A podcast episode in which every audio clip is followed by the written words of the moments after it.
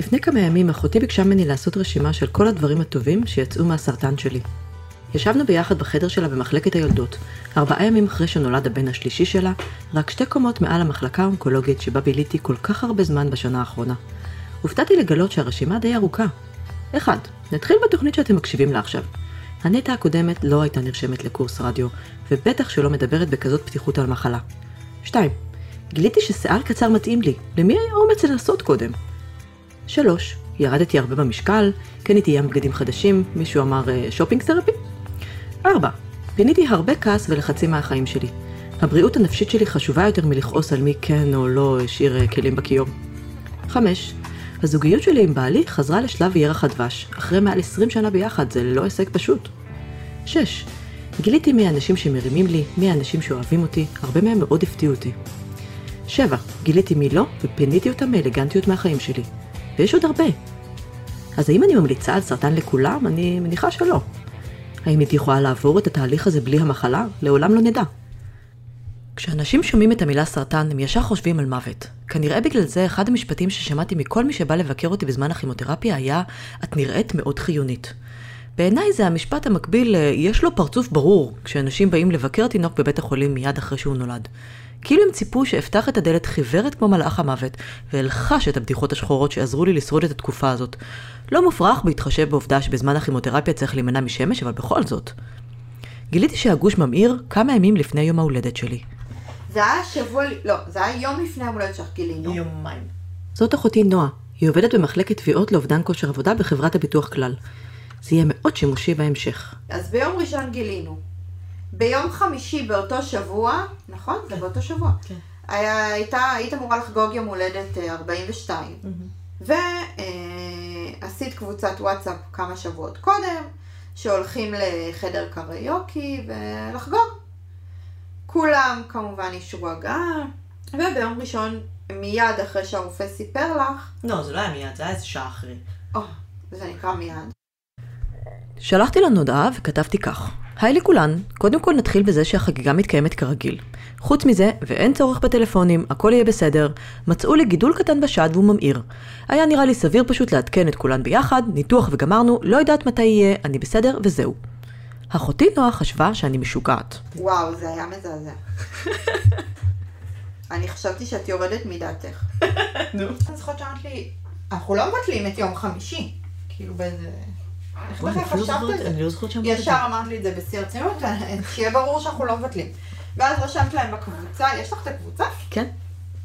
אני אפילו לא יודעת להגיד מה הניסוח המדויק שרשמת, אבל פשוט רשמת להם, בנות, אה, גילו לי סרטן, ש... גילו לי גוש בשד, אה, זה סרטני, אה, אבל כמובן שחוגגים ביום חמישי, ניפגש ביום חמישי לחגוג. וגם רשמתי שלא יתקשרו אליי, כי לא התחשק לי לדבר עם אף אחד. הזוי. גם החברות שלי לא לקחו את זה בצורה השפויה שבה זה היה אמור להתקבל, אבל באמת שלא הייתי מסוגלת לחשוב על לעדכן את כולן אחת-אחת מה קורה. בהמשך הדרך, חבר טוב שגם התחיל לעבוד במייקרוסופט השנה, אבל לא אחשוף את שמו, שלום נועם דישון, הציע שאפתח קבוצה סגורה בפייסבוק לעדכן את כולם במצב. והקבוצה הזאת, ששמה בישראל ובעולם, אחת מנטע, הייתה אחד הדברים שעזרו לי לעבור את הקשיים בדרך. אז הכל התחיל בבדיקת סקר שגרתית דרך מייקרוסופט. כן, כן, הבדיקה שכולכם דוחים כל הזמן כי היא מרגישה כמו בזבוז זמן. תקבעו תור. שאלו אותי בטלפון לפני כן אם אני רוצה לעשות ממוגרפיה, ואמרתי, יאללה, מה אכפת לי, זה בחינם. זה היה יום שלישי, הגעתי בבוקר לתל השומר, עברתי את הסיוט של לטפס קומה-קומה ולחפש חנייה ברצינות מי תכנן את הבניין הזה, ונכנסתי בסביבות שמונה וחצי בבוקר. אצלי בראש זו פשוט הייתה הזדמנות לבהות בטלפון כמה שעות לפני הבלגן של המשרד. היו לי ישיבות מאחת בצהריים באותו יום, וככה יכולתי לנוח קצת. פלוס בופה ארוחת בוקר חינם, מי יכול להתנגד? נכנסתי לכירורג שד, משש, היה מרוצה, העבירו אותי לממוגרפיה. המתנתי בתור יפה, עברתי צילום וחזרתי לקבלה. רק בדיעבד הבנתי שמוזר שמיד שלחו אותי לעשות גם אולטרסאונד. באותו רגע אפילו לא חשבתי על זה, בעיניי הם פשוט באים ביחד. הטכנאית שמרחה אותי בג'ל התמקדה מאוד בנקודה ספציפית בשד ימין, וזה היה כמו להריץ סרט במהירות כפולה ופתאום לחזור להקרנה רגילה. כל אותו בוקר הייתי על אוטומט, רק חושבת מה לא הכנתי לפגישות עדיין, מנהלת בנשמה, ובשנייה שהבנתי שהיא לא זזה מאותם כמה סנטימטרים, פתאום שאלתי אותה מה קרה. בשיא האדישות היא אמרה, יש לך פה גוש, אפילו שניים, כדאי שתלכי לעשות ביופסיה. יצאתי ממנה עם דמעות בעיניים, לא שמה לב לאן אני הולכת ומה אני עושה. הטלפון הראשון היה ליוני בעלי, שהיה בחו"ל. אני נסעתי לשוודיה, הייתה לי פגישה בגוטברג, וזו פגישה שהייתה די ארוכה, זה איזה שעתיים וחצי פגישה. ובאמצע, באמצע הפגישה בערך, אחרי שאני מציג לאנשים והכל, פתאום אני רואה שהיה לי איזה 12 שיחות שלא נהנו ממך. יוני לא ענה, אז התקשרתי לאימא שלי שעובדת בבית החולים קפלן. אימא שלי ביקשה שאצלם לה את הסיכום של האולטרסאונד ואבוא אליה לבית החולים להיפגש עם כירורג. כן, כמו שתבינו בהמשך, יש יתרון אדיר לאימא שעובדת בבית חולים, גם אם הוא נורא רחוק. fucking גדרה, צריך לזכור לעבור בבית לקחת דרכון. במיוחד כשחודש אחרי האבחון היא מונתה למנהלת הסיעוד, שזאת האחות הכי חזקה בבית החולים. בדרך החוצה התקשרתי לאחותי נועה, שהיא סוג של מכשפה שתרגיע אותי. אני זוכרת שהייתי באמצע העבודה ואני אה, לרוב, כמו שאת יודעת, מסננת אותך כשאת מתקשרת שאני בעבודה, או עונה ושואלת אותך אם זה ענייני, אם את צריכה משהו ענייני, ולא יודעת למה עניתי לך באותה שיחה, ואני ישר אה, בכית אם אני זוכרת נכון, ואמרת לי שהיית עכשיו בבדיקות ומצאו גוש, ובאותו רגע אה, הלב שלי החסיר פעימה. אה, אני רק אעדכן את המאזינים ששנה קודם, שנתיים. שנתיים קודם, אה, הייתה לנו גם שיחה כזאת דומה, והייתי סופר רגועה, ישר אמרתי לך נטע, אין לך כלום, זה כלום. תורידי לחץ, זה סתם. ובאמת הלכת לבדיקות, ו... וגילית שאין כלום. ועכשיו כשהתקשרת אז ישר הייתה לי הרגשה מאוד מאוד רעה, סיימתי איתך את השיחה ומיררתי בבכי. כי הייתה לי תחושה מאוד מאוד חזקה שהפעם זה סרטן. אני זוכרת שאמרתי לך, תרגיעי אותי, כמו שהרגעת אותי אז, ואמרת לי, אני לא, אני לא יכולה. כן, נכון. כי Uh, כמו שאת יודעת, יש לי אינטואיציות מאוד מאוד חזקות שאני מוכיחה אותן uh, כל פעם בכל מיני הזדמנויות, וממש הרגשתי ש... הרגשתי שזה סרטן, שהוא הגיע, הגיע גם אלינו. מכשפה, כבר אמרתי. כשחניתי בבית החולים, יוני סוף סוף התקשר. ואז יצאתי החוצה, אמרתי להם סליחה, ויצאתי החוצה, ואז התקשרתי הביתה, סיפרת לי מה שסיפרת לי. שזה? שמצאו משהו, mm-hmm. אבל עוד לא יודעת להגיד בדיוק מה, נכון? מצאו גוש, סיפרתי לך שמצאו גוש. מצאו גוש, והיית קצת, אה, קצת נרעשת, ואני הייתי אמור, היה לי אה, טיול ברחבי אירופה, אני חושב יום אחרי היה לי, הייתי צריך לדבר באיזה כנס באנגליה. כן, נראה לי זה היה לא באמת. יום אחרי זה הייתי צריך להיות ב...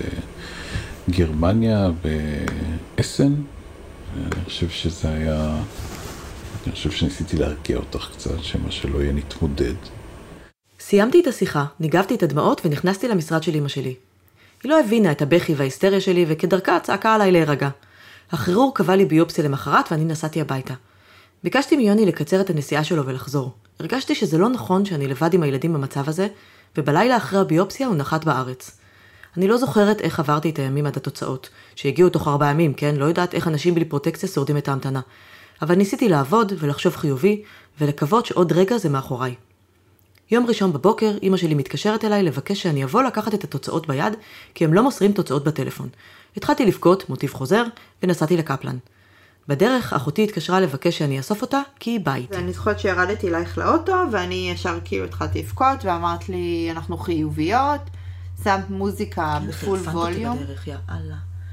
כי זה היה מאוד נאיבי מצידך. זה לא היה נאיבי מצידי, אל תחזרי על זה עוד פעם קרצייה. אוקיי. אה, זהו, אז שמת מוזיקה כיפית כזאת בפול ווליום, ואמרת לי, אנחנו חושבות חיובי, ואנחנו, ויהיה בסדר. זהו, והגענו לשם. אה, איך שראינו את אימא, אני זוכרת שישר ידעתי. לא, היא הייתה עם דמעות בעיניים. אה, האינטואיציה לא טעתה. מכשפה. כן. איכשהו לגלות שזה סרטן היה מרגיע יותר מאשר לא לדעת. דפקט אני מניחה.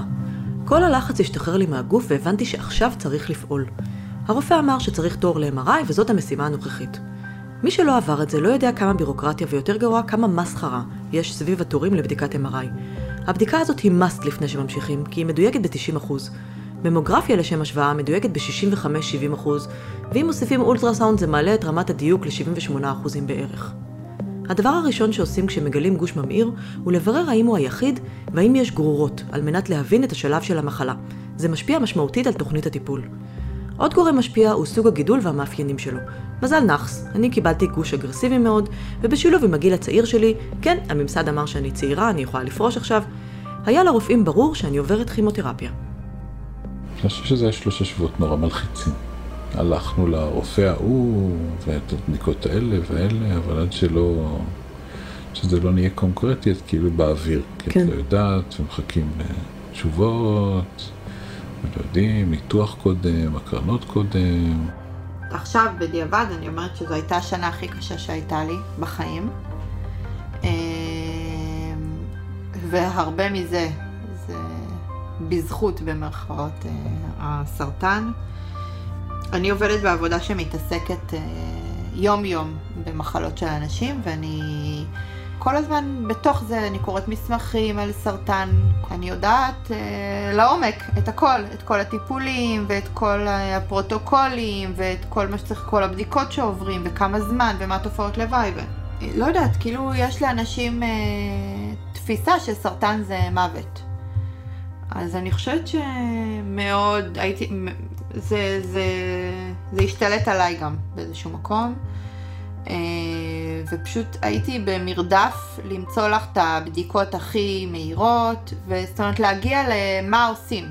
חיכיתי, כאילו רציתי, שהיינו במין אה, ערפל כזה, זאת אומרת לא ידענו, יהיה כימותרפיה, לא יהיה, יהיו, הקרנות, רגע, אולי רק ניתוח, ופשוט אה, רציתי, רציתי שנדע, שתהיה ודאות.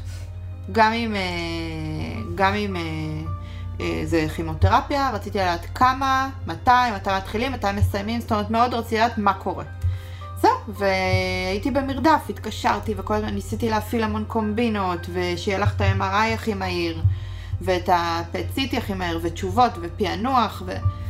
וזה היה בכי של יום ולילה, זאת אומרת, הייתי נכנסת למקלחת וממררת בבכי, וקמה בבוקר ובוכה, ומתעוררת בלילה ובוכה, ופשוט כל הזמן הייתי... גם פענחתי לבד את התשובות, זאת אומרת הייתי מקבלת, אה, היית מעבירה לי את התשובה של הפציטי ואני ישבתי לבד במחשב ופענחתי. זהו, זו הייתה תקופה מאוד אה, מאוד מאוד קשה. כשהתפזר הערפל הבנו שיש לי שני גושים מאוד קטנים וקרובים אחד לשני, בקוטר של 1.2 סנטימטר. הסרטן לא התפשט לשום מקום, זה stage 1, והשלב הראשון הוא להוציא אותו בניתוח. השלב הבא, כימותרפיה לחמישה חודשים, ולאחר מכן הקרנות יומיומיות שמספרן עוד לא היה ידוע. היה לי חשוב להקיף את עצמי בנשים מטפלות. איכשהו הרגשתי שאני צריכה את האנרגיה שלהן על מנת להחלים. המחלקה האונקולוגית בקפלן מנוהלת על ידי הרופאה הטובה ביותר בארץ, זה היה no brainer, בחרתי כירורגית שד מומלצת ויצאנו לדרך. אני לא יודעת אם את זוכרת, אבל אה, אחד הדברים שמההתחלה, ברגע שידענו מה התוכנית, וכאילו סוף סוף נרגעתי, וכאילו היה לי ברור לאן הולכים ומה התאריכים והכל. כי גם את צריכה ודאות. נכון, גם אני צריכה ודאות. כן. אז זה, זה מאוד עזר, זה מאוד עשה סדר. כן. לדעת מה יש, מה הטיפולים, מה התופעות לוואי, זאת אומרת, את מאוד אחת כזאת של רשימות, של הכל מסודר, ו- וזה מקל עליי. כאילו לא משנה כמה חרא זה היה, לפחות. ידעתי שזה הולך להיות חרא נכון, ככה. כאילו, זה מאוד עזר לנו. אבל יותר מזה, מה שרציתי להגיד זה שברגע שהתוכנית טיפול הייתה ברורה, אמ, אני מאוד אה, הקפדתי כל הזמן לאסוף אה, דברים טובים בדרך. אני לא יודעת אם שמת לב, אני בטוחה שכן, כאילו שמתי שהרגשתי טוב יצאתי, ומתי שיכולנו עשינו דברים, וכאילו כשגיליתי שאת בהיריון, זה גם היה אחד הדברים הטובים שכאילו החזיקו אותי. זאת אומרת, אני כל הזמן חיפשתי דברים טובים, בשביל שמתי שרע לי ומתי שקשה לי, אני אוכל להתרכז בזה. את ההיריון, אגב, היא ניסתה להסתיר ממני בהתחלה. לא ידעתי מה לעשות, כאילו... גם אמרתי, עוד לפני שגיליתי שאני בהיריון, עוד אמרתי לבעלי, כאילו אולי נעצור, אולי לא ננסה להיכנס להיריון, כי מה, אחותי עכשיו במרכאות נאבקת על החיים שלה, ואני עכשיו יוצרת חיים חדשים? כאילו. יש... מה, זה. פער מטורף, לא? אה, בדיוק הפער הטוב, זה לא פער שלילי, זה פער לא מצוין. יודעת, היה לי עם זה מאוד רע, שאני כביכול ממשיכה בחיים שלי רגיל, ואת עכשיו נכנסת לכימותרפיה וכל זה, זה היה נראה לי לא לעניין באיזשהו מקום. אה, אבל גיליתי שאני בהיריון. איזה אז אה. כן. אז אה, לא סיפרתי לאף אחד האמת, גם לא להורים, למשפ... לאף אחד לא סיפרתי, וחיכיתי ש... מתי סיפרתי לך? וזה שבוע לפני שטל חזרה. אני חושבת שממש סיפרת כאילו באיזה מה מאי. פתאום? מה פתאום נטע? כמה זמן סיפרת לפני? אני אבדוק את זה אחר כך. אבל הרבה זמן לא סיפרת. כן, אה, יותר מ- מהצפוי. יותר מבדרך כלל, מההריונות הקודמים. אה, זהו, ושמחת בטירוף. ברור זה ששמחתי גרם בטירוף. לי להקלה, להקלה גדולה מאוד. בזמן שכל זה קרה, אגב, אחותנו הקטנה טל הייתה בירח דבש של ארבעה חודשים בדרום אמריקה בזמן האבחון. ועד שלא ידענו מה תוכנית הטיפול תהיה, לא סיפרנו לה מה קורה בכלל. זה הגיע לרמה כזאת של הזיה, שבמקביל לקבוצת הוואטסאפ המשפחתית הקבועה, שבה היא כל הזמן שלחה לנו תמונות שלה ושל בעלה מיעדים אקזוטיים, פתחנו קבוצה מקבילה שנקראה המשפחה עם נטע, שבה דיסקסנו תורים לבדיקות, תוצאות ופענוחים. כולנו התחלנו להרגיש פיצול אישיות. מצד אחד, מרוץ על החיים שלי, מותר לי להיות דרמטית, תסתמו. ומהצד השני, טל ובעלה בבגדי ים בבהאמאז. ההורים שלי לא רצו שנספר לטל מה קורה כדי שהיא לא תרגיש שהיא חייבת לחזור הביתה ולקצר את הטיול. אבל התחלתי להרגיש שהלחץ הנפשי של ההסתרה לא טוב לי, נמאס לי לצנן אותה בטלפון, ושבוע לפני הניתוח החלטתי להתקשר אליה ולספר לה מה קורה. טוב, אז אני הייתי בקוסקו בפרו כשנטע סיפרה לי את הבשורה הקשה הזו. אמ, אני באותו בוקר היא שלחה לי הודעה שאני אדבר איתה כשאני פנויה. אני לא יודעת למה לא הרגיש לי קריטי כל כך לחזור אליה, ומשכתי את הזמן. והיא זו שבעצם התקשרה אליי. אמ, שנייה לפני שהיא סיפרה לי, היא וידאה איתי מה אני עושה באותו יום. אה, לוודא אם יש לי איזו אטרקציה מסוימת, אה, והייתה לי רק טיסה ללימה. אה, וכשהיא סיפרה לי את זה, הרגשתי שהעולם חרב. זה אחד הדברים שהכי לא רציתי לשמוע, אני גם לפני הטיול ביקשתי מכולם לשמור על עצמם ושיהיו בריאים, וזה היה הרגע הכי קשה שלי. לא הפסקתי לבכות, וגם אחרי שסיימנו את השיחה אני לא הפסקתי לבכות, אני בקושי אכלתי באותו יום. אה, טסתי גם במטוס, ואומנם הטיסה הייתה קצרה, לשעה, אבל לא הפסקתי לבכות בכלל בכלל, וכשנחתתי הבנתי שמשם אני רוצה לחזור לישראל, וזה לא עניין אותי מה אחרים יגידו, ואחרי שדיברתי שוב פעם עם נטע, ושוב פעם עם כל בני המשפחה, כולם אמרו לי להישאר ולחכות עד אחרי הניתוח שלה. אז זה מה שעשינו, אה, החלטנו לחכות, וזה באמת היו הימים הכי קשים והכי ארוכים והכי מתסכלים, והייתי כל הזמן עם הפלאפון ולא יכולתי להתנתק ורק רציתי לשמוע מה קורה ולהיות מעורבת כמה שיותר.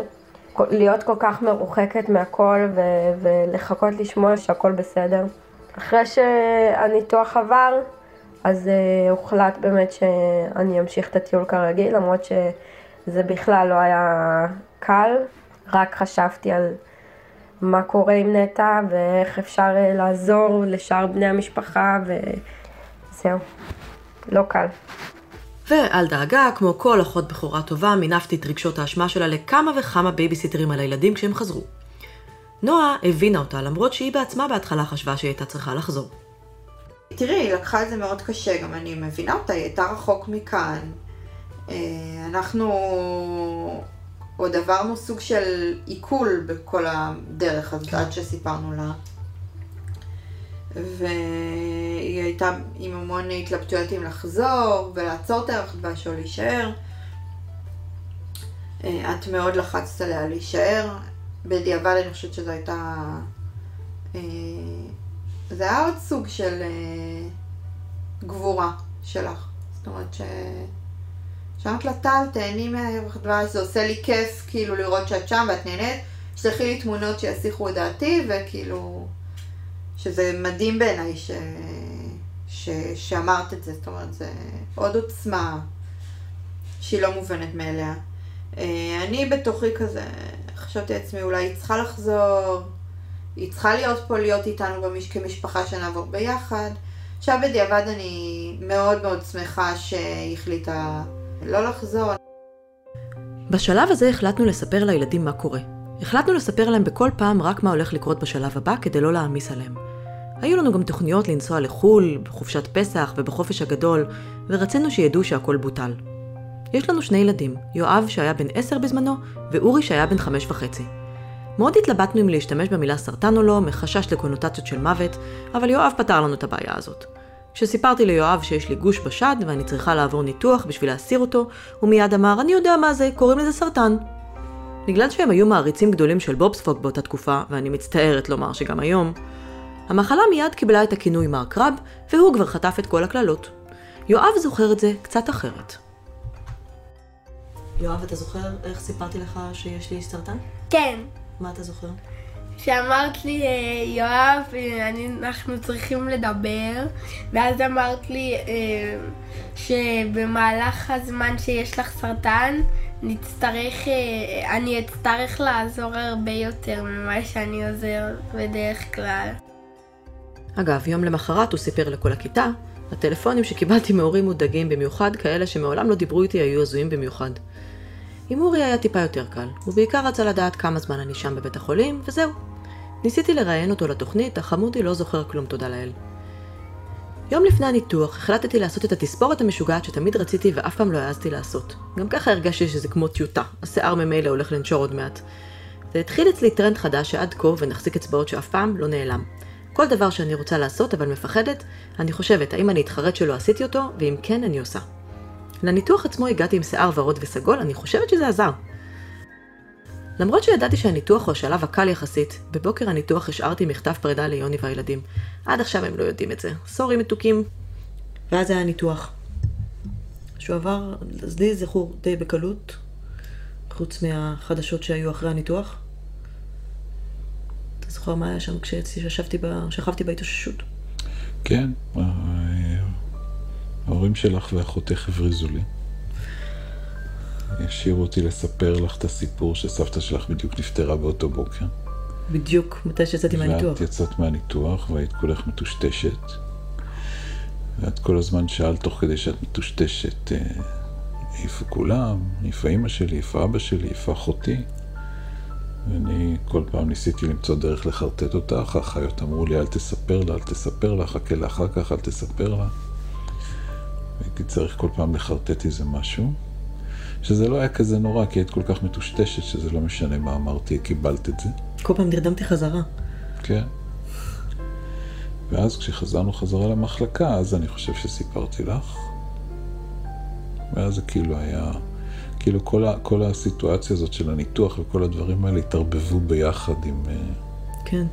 עם זה. ובעשרה לשתיים, כשאנחנו עוד בחדר התאוששות, התקשרה אלינו דודה שלנו ואמרה לנו שסבתא שלנו נפטרה.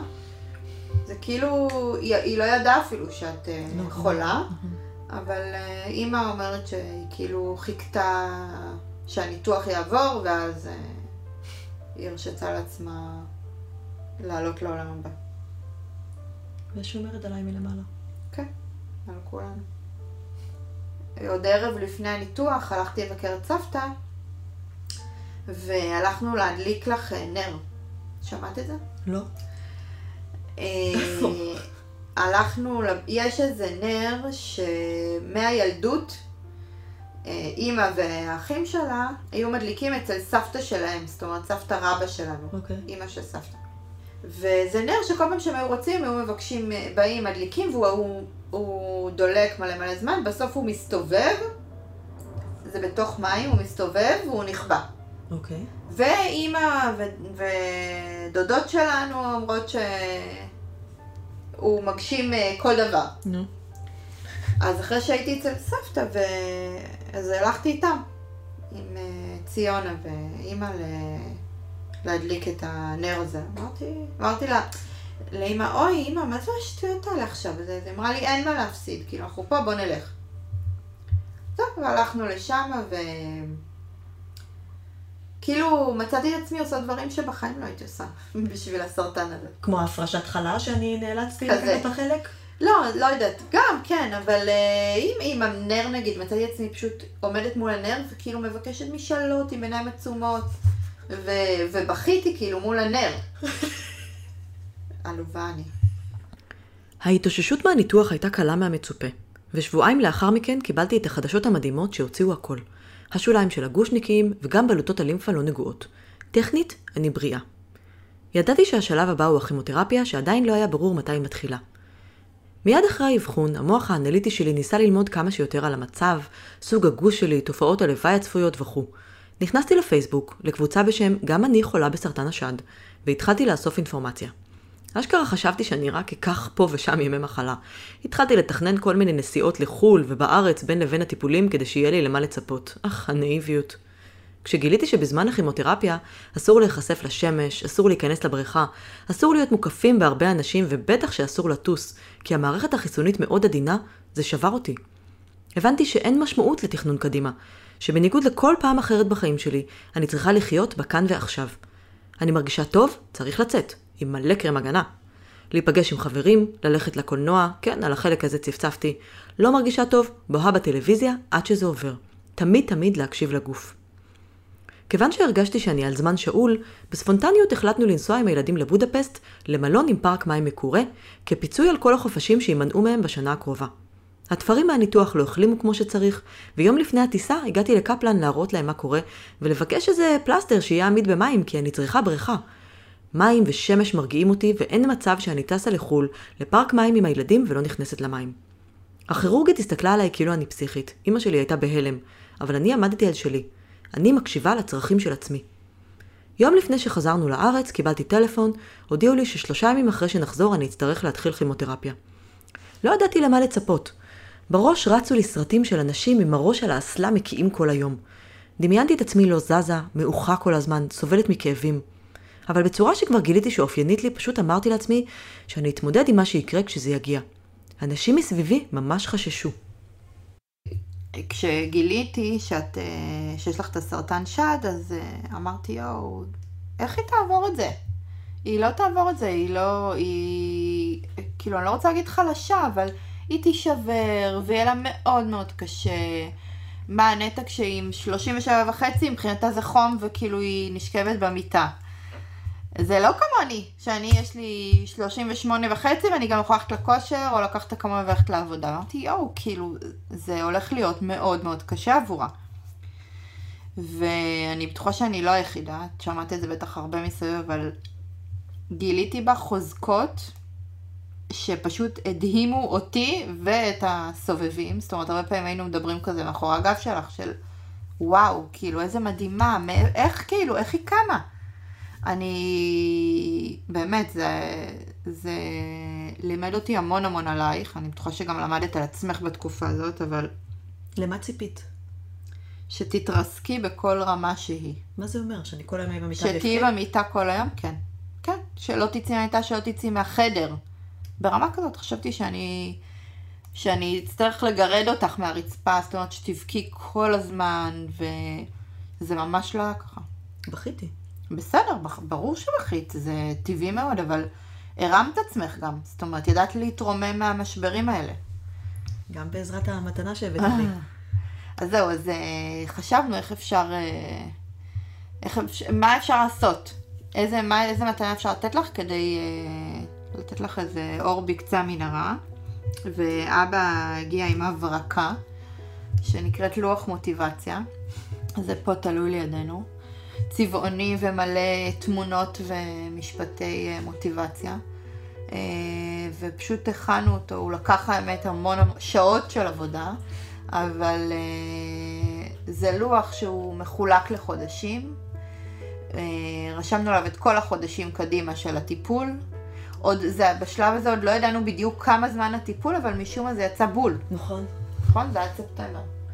כאילו היה עוד כמה ימים של הקרנות אחרי וזהו. אז uh, תלינו ממש, uh, זה כמו טבלת ייאוש כזאת, זאת אומרת. כל יום היית מורידה פתק של התאריך של אותו יום, ומתחת היה או משפט uh, חיובי, או תמונות שלך מכל uh, החיים שאספנו, היו אין ספור. והיו משבצות גם ריקות שהילדים מילאו, וזה מדהים. הילדים ממש עשו לי הפתעה, כאילו כל פעם... וזה צבעוני ומקושד כן. ומלא לבבות נכון. ומאוד אופטימי. נכון. כל פעם שהיה לי קצת קשה, פשוט הייתי בוהה בו. בסופו של דבר עברתי ארבעה טיפולים קשים של חומר שנקרא AC ותשעה טיפולים שנקראים טקסול. לכל אחד מהחומרים האלה יש רשימה של תופעות אופייניות לו. מישהו פה שמע פעם פרסומת לתרופות בארצות הברית? איך מקריינים בקול שמח, בקצב נורמלי, את כל האימפקט הטוב שיש לתרופה. ואז בסוף, בקצב כפול, התרופה עלולה לגרום לכם לשבץ מוחי, נשירת האוזניים, מחשבות אובדניות וחדשקונים בגבה. אז כזה. בראש ידעתי שאני בריאה לחלוטין, והחומרים האלו רק עוזרים לי. בגוף, הכל היה בקצב כפול. האפקט של כימו על הגוף הוא מצטבר, כך שכל טיפול יותר קשה מהקודמים. את ה-AC נותנים פעם בשבועיים ואת הטקסול פעם בשבוע. למי שלא יודע, ובחיי שלא תדעו אף פעם, טיפול כימותרפיה זה בעצם חומר שניתן ישר להבריד במשך כמה שעות. הייתי מגיעה בבוקר עם אוהביי ואהוביי, כל פעם מישהו אחר התנדב לבלות איתי את היום מהממים. עוברת בדיקת דם, לראות שאני חזקה מספיק לקבל את הטיפול שיעשה אותי חלשה, מתחברת לאינפוזיה ויאללה בלאגן. הוקצתה לי אחות בשם יעל, מלאך עלי אדמות בחיי, שלפני כל טיפול האירה את חיי עם החיוך שלה והשאלות שלה על כל אספקט בחיי. כל תופעת לוואי שלוותה אותי, ניסו לפתור באמצעות תרופות. אחותי מאוד חששה להיכנס למחלקה האונקולוגית. דיברנו הרבה, את זוכרת? גם, גם בטיפול שליווית אותי אז. את זוכרת איך זה היה? לא, מה? היה, לנו- היו לנו הרבה שיחות בדרך, גם בדרך, גם שם. הרי כל טיפול זה איזה שבע שעות לשבת מחוברת לאינפוזיה. כאילו, זה נורא משעמם, זה רק זוכרת לשבת שהייתי עם ולדבר. בחילות נוראיות מההיריון. וואלה? את לא זוכרת? האמת שלא. וואו. אני לא חושבת שאת באת איתי לטיפול לא אחרי. שזה, אחרי שסיפרת לי, אני חושבת שזה היה לפני שסיפרת לי. לא, לא, לא, באתי, היה טיפול אחר. לא העזתי להתלונן. כאילו, אמרתי לה, הרי איך אני אגיד לה שיש לי בחילות כשלה יש בחילות מכימותרפיה, כאילו. אבל אה, כן, הייתי שם, אה, הייתי שם בהיריון. האמת, מאוד חששתי להיכנס למחלקה הזאת. כאילו נראית לי מחלקה, נשמעת מחלקה מאוד עצובה, וגיליתי להפתעתי שממש לא. היה צחוקים. מאוד. זאת אומרת, גם uh, החיות מדהימות עם uh, וייבים טובים ממש. ואנרגיות, הן כאילו מגיעות והן מאירות את המחלקה. וגם האנשים מסביב. כאילו, גיליתי לראות שהרבה לוקחים את זה בקלילות. לא. למה? לא את זה ראיתי. לקלילות, זה בוחרים להגיב לזה בצורה... חיובית. כן, אבל לא לוקחים את זאת זה אומרת, הייתי בטוחה. שאני אראה שם אנשים גמורים, בוכים בלי הפסקה, אה, חול, נראים חולים, וזה לא מה שראיתי. היו שם הרבה אנשים שנראים בריאים, מחייכים, כאילו, עם, עם, אה, עם אופטימיות. אני זוכרת שאחרי הטיפול הראשון תיארתי את התחושה כמו להידרס על ידי משאית. יוני הלך איתי כמובן וקרקר סביבי שם בלחץ. בדרך הביתה התחלתי לנמנם והרגשתי שזה לא כזה big deal. בבית באמת נרדמתי לאיזה שעה וקמתי הפוכה לגמרי. מיד התחיל כאב הבטן שליווה אותי כל החודשים האלו. טעם מתכתי ודוחה בפה וחולשה. שכבתי במיטה איזו שעה וריחמתי על עצמי ואז אמרתי לא, אני לא מוכנה לעבור את זה ככה. נכנסתי להתקלח, ישבתי שם עם מים זורמים ים זמן, חימום בגז ממליצה בחום, וכשיצאתי אמרתי ליוני בוא, הולכים לטייל. קראתי איפשהו שהדרך הכי טובה להתאושש מהטיפול היא לטייל בחוץ, וזה עזר. זאת הייתה הפעם הראשונה שהבנתי שיש בי את הכוח להרים את עצמי בלי לשים לב. אני זוכר בעיקר איך זה השפיע עלייך. אני חושב שכימותרפיה זה פשוט... אה, חרא? חרא, חרא זה הגדרה מעולה. הבעיה שלא מבינים מה זה, לא, לא מבינים מה זה חרא עד שלא אה, רואים מישהי עוברת את זה כמוך. זה היה, זה היה די קשה לראות את זה, כי היית ממש מסכנה, מסכנה. לא נכון, אמרנו לך את גיבורה וכל הכבוד, ולקחת את זה מאוד מאוד יפה. אני חושב שאחרים היו אולי לוקחים את זה הרבה יותר קשה. מקריאה בפייסבוק כבר ידעתי שמיד אחרי הטיפול השני השיער נושר. את חווית את זה כטראומה? אני לא הרגשתי שחווית את זה כטראומה. אתה- כאילו יום לפני הטיפול השני, אם אתה זוכר, אתה קיצרת לי את השיער? קיצצת לי את השיער? כן, וקנית לי את הפסנתר? נכון. למה החלטת לעשות את זה? כי שיחקתי עם ה... איך זה נקרא? אפליקציה? אפ... ג'וי? טונס. והיה נראה שזה נחמד לך, אז אמרתי שיהיה לך עוד יותר נחמד. רציתי לקנות אורגנית ב-800 שקל, אבל המוכר שכנע אותי שלא, אם כבר אני צריך לקנות פסנתר ב-2200. ממש קשה. לשכנע אותך. ואני זוכרת שזה היה באותו יום, שגם קיצצת לי את השיער וגם הבאתי את הפסנתר הביתה, והטיפול ביום למחרת כל כך הכאיב לי בראש שהקטע של ממש כבר לעשות קרחת היה סוג של הקלה. אתה זוכר את זה? כי הסתובבתי פה בבית כל הזמן שערות קטנות נושרות בכל הבית. כן. אבל את זוכרת שהיה לך טראומה? היה לך קשה עם זה שיש לך שיער קצר פתאום? אז כשהיה קרחת זה כבר היה קצת טראומטי. לקח לי זמן עד שהרשיתי לעצמי להיות בלי כלום כשאנשים באים לבוא לבקר, או כשהילדים מביאים חברים והכל, ואז פשוט שחררתי. כן. את ראית את כל האלה שהיו איתך בכימו, כאלה ש... אחת שלא הייתה מוכנה להוריד את השיער והייתה קושרת את זה ככה. יואו, נכון, לא זכרתי את זה. וכאלה שהולכות עם פאה לא משנה מה. כן. כמה זה חם וכמה זה מגרד וכמה זה לא נוח. אז נכון, כשחושבים כימותרפיה חושבים בעיקר על קרחת, אבל כשנמצאים בפנים זה פחות חשוב. כמה ימים אחרי הטיפול הלכתי לספר בבית החולים לבחור פאה והוא כבר גילח אותי. את הפאה אגב לא חבשתי אפילו פעם אחת. ואני הסתובבתי עם כל הקימו קפס שקניתי באמזון. נכון. ואני זוכר שהבאתי לך, נכון? כשנסעתי לארצות הברית. כן. הבאת לי מלא. מסתבר שכשמחפשים קימו באמזון יש הרבה תוצאות לכל מיני דברים שאפשר לקנות.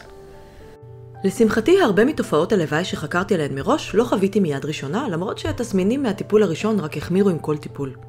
החשש במהלך התקופה הזאת הוא בעיקר מזיהום, כי המערכת החיסונית של הגוף, במקום להיות איזה חומה בצורה שמונעת ממחלות להיכנס, הופכת להיות גדר שיחים מלאה בחורים שכל אפצ'י מסכן אותה.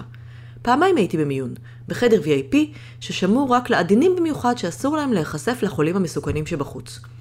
תופעת הלוואי שהכי שמחתי עליה הייתה חוסר התיאבון, בעיקר כי הזהירו אותי שאף אחד לא יורד במשקל בזמן כימותרפיה. אנשים מתנחמים באוכל. אני התנחמתי בנטפליקס, יותר כיף. אז ירדתי במשקל די הרבה, וגיליתי את חוויית רכישת הבגדים מהאינטרנט. עוד דרך מומלצת להרים את עצמך ממצב מדכא. מבחילות בקושי סבלתי והכיתי רק פעמיים כשנלחמתי בחוסר הרעב ואכלתי יותר ממה שהגוף אישר רק כי היה לי טעים. גם זה כנראה שיעור שהייתי צריכה לעבור. מהר מאוד הבנתי שאני צריכה עזרה במהלך הטיפולים. פניתי לפסיכולוגית שטיפלה בי המון שנים קודם לכן לעזרה נפשית. מצאתי מדקרת סינית מקסימה שהגיעה אליי פעמיים בשבוע לטפל בתופעות הלוואי, רפלקסולוגית, מטפלת אנרגטית, אנרגיה נשית, ציינתי כבר? כל הנטל של הבית נפל על יוני בתקופה הזאת.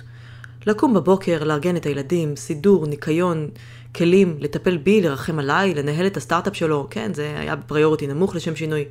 נורא רציתי שהוא יחפש תמיכה מחוץ לבית, ובסופו של דבר הוא הסכים להצטרף לקבוצת תמיכה של בני זוג של נשים חולות בסרטן השד, של עמותת אחת מתשע. טוב, זה היה נורא ואיום. אתה רוצה לספר על זה קצת? שמה שהכרחת אותי להירשם לקבוצת תמיכה של אה, גברים שהנשים שלהם חולות בסרטן ואיך הם מתמודדים עם זה. ונכנסתי לקבוצה, פשוט הרגשתי... אה, חייזר? הרגשתי אה, אה, שהסיפורים שלהם כל כך הרבה יותר גרועים, שכאילו אין לי על מה בדיוק אני אתלונן. או שאחד אשתו בשלב שלוש, אחד באשתו בשלב ארבע. יש כאלה שאין להם כסף לכל, לשום טיפול, והם ככה נגררים ממקום למקום. מתמודדים עם מצוקות שכאילו יהיה אחד שאשתו בשלב סופני ולקראת המוות, ואיך מסבירים את זה לילדים. ואנחנו, כאילו, עם כאלה שזה נראה קשה, מה, סיפור נורא קליל, זה שלב אחד, זה, יש לנו פרוטקציות, זה...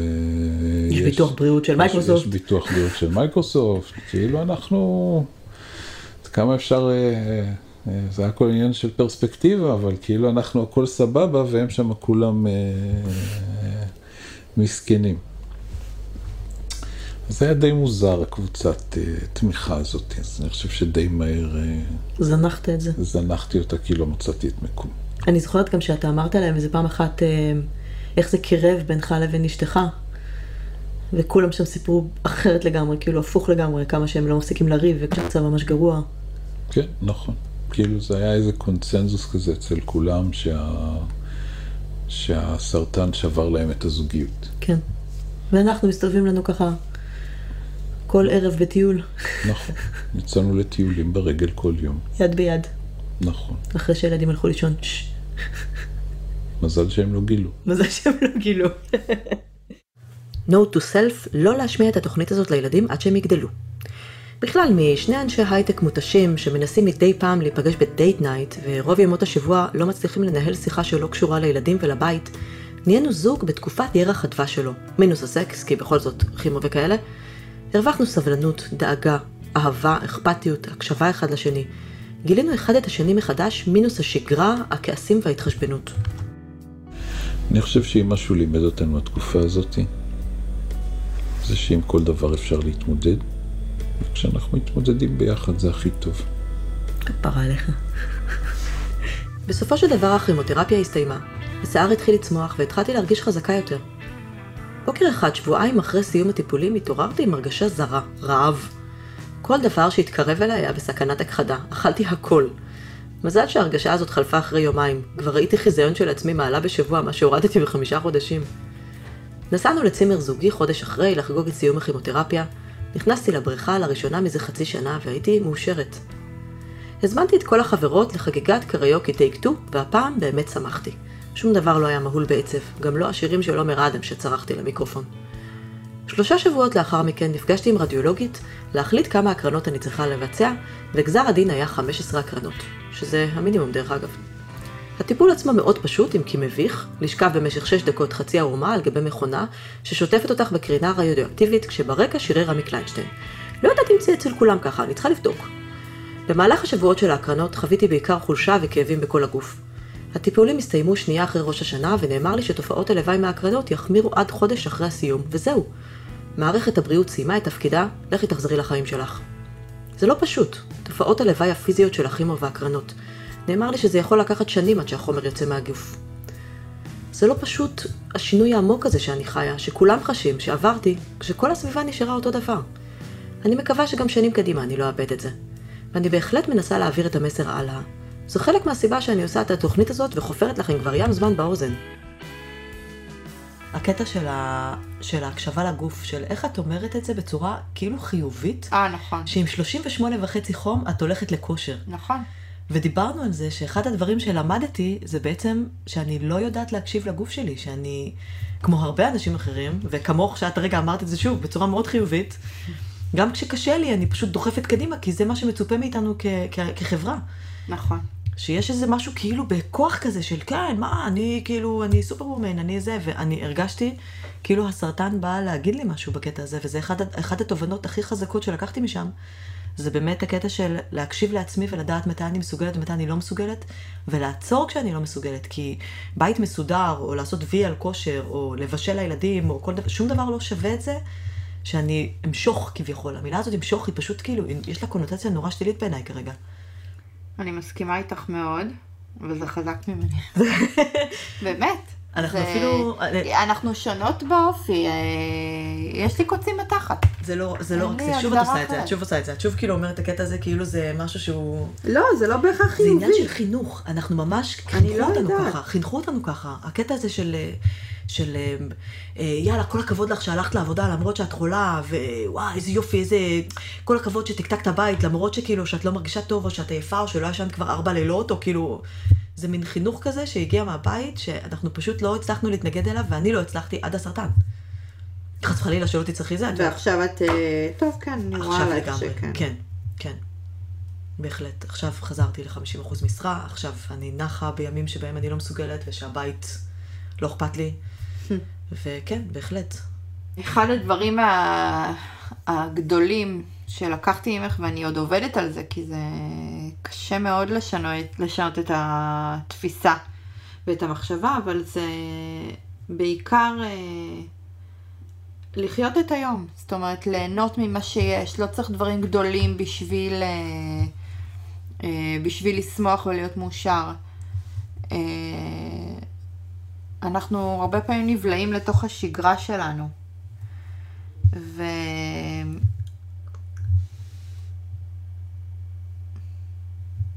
Mm.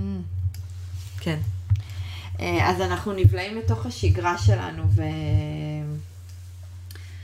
ומתבאסים מדברים קטנים, וכועסים על שטויות, וחבל. זאת אומרת, החיים כל כך יפים, כל כך טובים. בוא ננצל אותם, כאילו, לעשות, ליהנות, ו...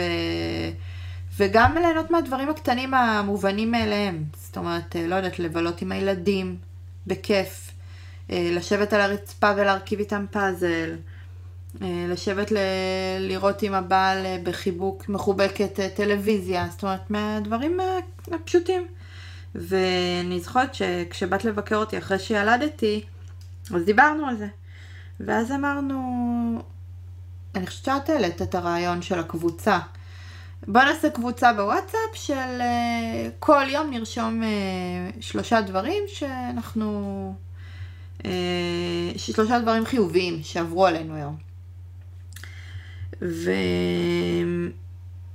ומאוד מהר נשאבתי לזה, זאת אומרת. מאוד מהר חיפשתי, אני זוכרת במהלך היום, מה היה לי טוב, מה אני רושמת, מה אני רושמת בקבוצה, הייתי מחכה לערב כדי לרשום. אה, אני לא אשקר, היו עוד ימים במהלך הדרך מאז שאת יודעת, עם כל החוסר שינה וילד חדש שנכנס, ו... אז היו ימים שפספסתי, אבל uh, הקבוצה הזאת לגמרי גרמה לי לשינוי מחשבתי, ואני המון המון מוצאת עצמי במהלך היום חושבת על דברים חיוביים שאני עוברת, ואיזה כיף שזה קורה, ואיזה כיף שזה קורה. ו... וזהו, זה משהו מדהים לדעתי שלקחנו. באותו, באותה שיחה, דרך אגב, בבית חולים, אז uh, אני זוכרת שאמרתי לך, נטע, מה... אני, גם לה, אמרתי לך, נטע, מה הדברים הטובים שעברו לך, שקיבלת מהסרטן?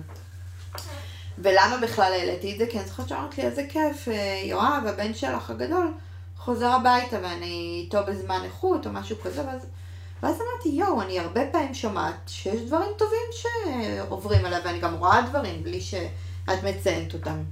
ושאמרתי לך, בואי נעשה רשימה של כל הדברים הטובים, אולי משם זה התחילה הקבוצה, לא? אז אה, בוא נעשה רשימה של כל הדברים הטובים שיצאו מהסרטן. והיו המון המון המון דברים. כאילו, זה מטורף. אני מנה אותם? האמת שמניתי אותם בהתחלה של התוכנית. אז טוב, אז לא נמנה. שמעתם?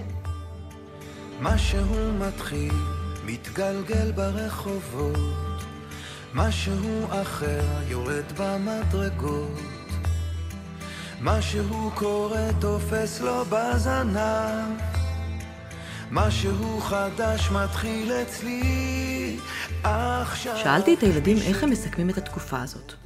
מה אתה חושב היה החלק הכי מצחיק בזה שאימא הייתה חולה בסרטן? שהיית קרחת. כן, זה היה מצחיק? כן.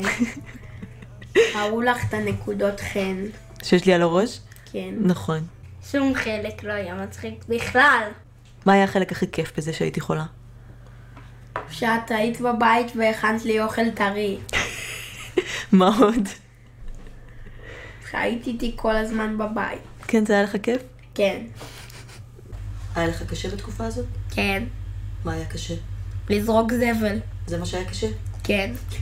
לקחת את אורי אה, שהיה לי חוג זה קשה יותר. אוקיי. איך נראה לי השיער הקצר עכשיו? כמו השיער שלי. אני שואלת אם זה יפה לי. יפה. כן, יפה לי שיער כמו שלך? כן. אנחנו עכשיו דומים? כן. כן. כן. איך זה היה כשכל הזמן הייתי בבית? כיף. כיף. כיף. גם כשהייתי על הסלון, הספה בסלון ולא זזתי ולא יכולתי לדבר בכלל? כן. טוב, בסדר. אמא, אני אוהב אותך. בקיצור, ילדים הרבה יותר עמידים ממה שאנחנו חושבים, וכשהם ילכו לפסיכולוג בפעם הראשונה בעוד 20 שנה, זה יהיה בגלל טראומות רגילות לחלוטין שאנחנו כהורים גורמים להם, ולא בגלל הסרטן. זהו, עכשיו אתם יודעים הכל על השנה המטורפת שעברה עליי. אני מתכננת ששנת 2020 תהיה מטורפת לא פחות, מסיבות טובות הפעם.